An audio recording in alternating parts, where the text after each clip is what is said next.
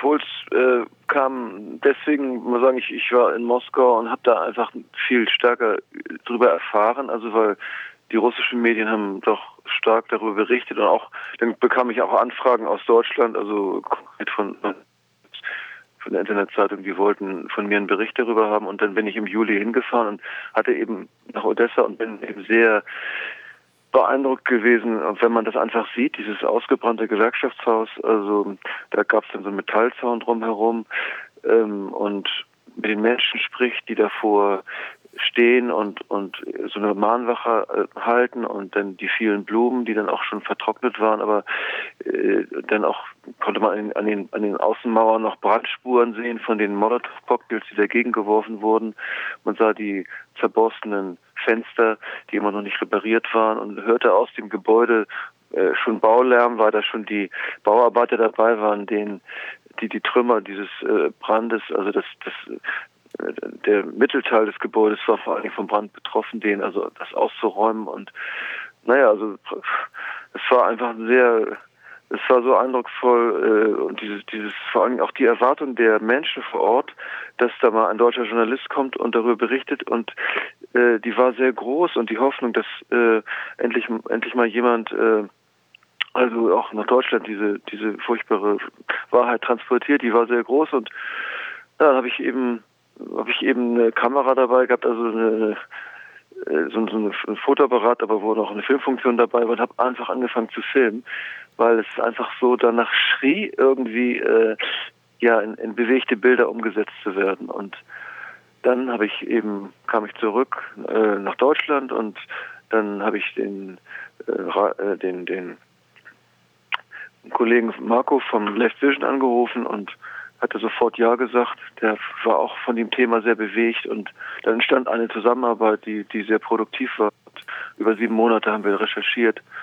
Ähm, Markus nochmal nach Odessa gefahren mit dem Kamerateam, hat nochmal Augenzeugen interviewt und hm. das war eigentlich eine sehr, sehr gute Zusammenarbeit.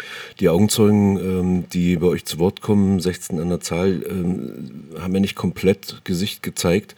Das hatte oder hat mit der Atmosphäre zu tun, die natürlich auch nach wie vor in Odessa herrscht. Ähm, der Präsident hat damals, also der frisch gebackene Präsident hatte damals Beifall geklatscht, mehr oder weniger. Also ähm, hat eben auch etwas davon gehabt, nämlich äh, dieser Anti-Maidan, also das, was sozusagen kritisch die Ereignisse des von Faschisten unterstützten Putsches äh, untersucht hat. Ähm, fand er jetzt gar nicht so verkehrt und so scheint es ja relativ viele zu geben, die bis heute eine Bedrohung darstellen für solche kritische Öffentlichkeit. Habt ihr auch Kontakt mit, äh, mit Politik gehabt, mit Politikern, die jetzt irgendwie in Amt und Würden sind, die eigentlich dafür verantwortlich wären, sowas aufzuklären? Ja, also äh, ich habe schon versucht, als ich vor Ort war, eben auch die andere Seite zu hören. Also ähm, konkret habe ich ähm, der Pressesprecherin des Bürgermeisters von Odessa Kontakt gehabt und sie sagte zu mir, ja, schicken Sie uns Fragen, dann können wir auch ein Interview führen. Dann habe ich die Fragen ihr geschickt. Und dann war es aber nicht mehr möglich, äh, mit ihr telefonisch Kontakt aufzunehmen. Sie hat einfach den Hörer nicht mehr abgenommen. Mhm. Das, das ähnlich war es mit dem mit der äh, stellvertretenden Gouverneurin von Odessa, die auch äh, telefonisch Interview zusagte, aber dann auch äh, nicht mehr erreichbar war. Das war sehr schade. Also ich habe dann noch praktisch in der Stadt habe ich dann noch, ist mir noch gelungen, wenigstens mit, mit einem Euromaidan-Aktivisten zu sprechen. Und da war ich dann schon ziemlich schockiert über dessen Geschichtsbilder. Also da haben wir dann gesprochen über die Bandera-Bewegung und dann meinte er, meinte also in den, in den 40er Jahren, die mit den Nazis zusammengearbeitet haben, das war so ein Student, 21 Jahre alt, der meinte dann, die, die, die Pogrome an Juden und Polen in, in westukrainischen Dörfern, das hätten gar nicht Bandera-Leute gemacht, sondern das wären verkleidete KGB-Leute gewesen, die den Bandera-Leuten hätten schaden wollen. Also das sind so Geschichtsbilder, die man die man also bei Jugendlichen in der Ukraine schon des häufig, häufigeren hört. Jetzt habt ihr ähm, auch Reaktionen in Berlin schon gehabt bei der ähm, Ohrführung am Mittwoch, die auch so ein bisschen äh, kritisch hinterfragt haben, naja, Moment mal, seid ihr nicht äh, die Steigbügelhalter Russlands und so weiter. Das hat ja auch was mit der Wahrnehmung hier zu tun, also weil es gibt ja eben eigentlich vor allen Dingen eine Wahrnehmung der äh, Prozesse in der Ukraine, dass nämlich von Russland gesteuert dort auch eine Gegenwehr in Anführungszeichen gegen diese äh, Revolution, die nationale ukrainische Revolution existiert und damit eben auch ein ganz anderer Diskurs in Deutschland stattfindet.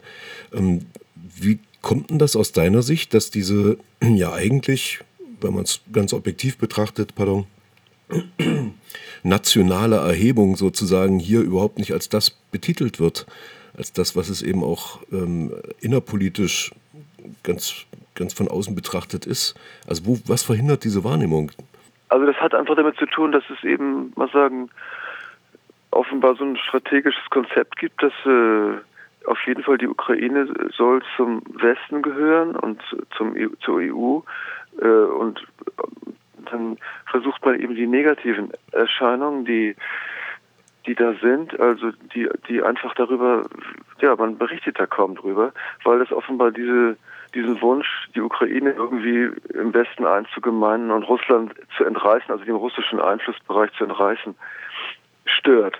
Und leider ist es eben so, dass dass ja, dass in der Ukraine das ist ja so eine, sag ich mal, so eine Standard-Einschätzung, dass in der Ukraine einfach so ein äh, Krieg um Einfluss stattfindet, also von von von der EU und von Russland und ähm, und ja, ich meine, also was wir äh, auf, auf der Veranstaltung hat uns auch haben uns auch Leute gefragt, ja, warum habt ihr äh, so wenig mit äh, Euromaidan-Leuten geredet und und ist das nicht alles von Russland eingefädelt und so.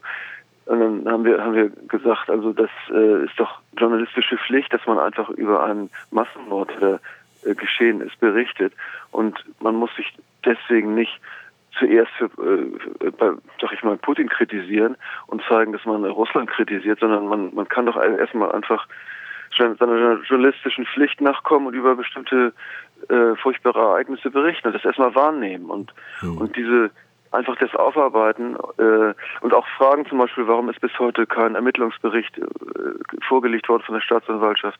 Warum ist kein einziger dieser, dieser Täter äh, äh, hinter, hinter Gittern, sondern nur Leute von der anderen Seite, also von den Maidan-Kritikern? Dass da irgendwas nicht stimmt, das, äh, das schreit ja fast zum Himmel. Und ich meine, äh, es, ist, es ist einfach sehr merkwürdig, dass, dass sag ich mal, äh, freie Journalisten sich das sich da äh, hinbegeben müssen und eigentlich so ein Thema, was eigentlich doch sehr gut auch passen würde in ein öffentlich-rechtliches Fernsehprogramm, die auch viel mehr Geld haben, um, um das wirklich noch besser aufzuarbeiten, dass, dass die einfach dazu schweigen. Das ist einfach, zeigt, dass da was nicht stimmt, dass das was nicht, nicht, nicht richtig läuft.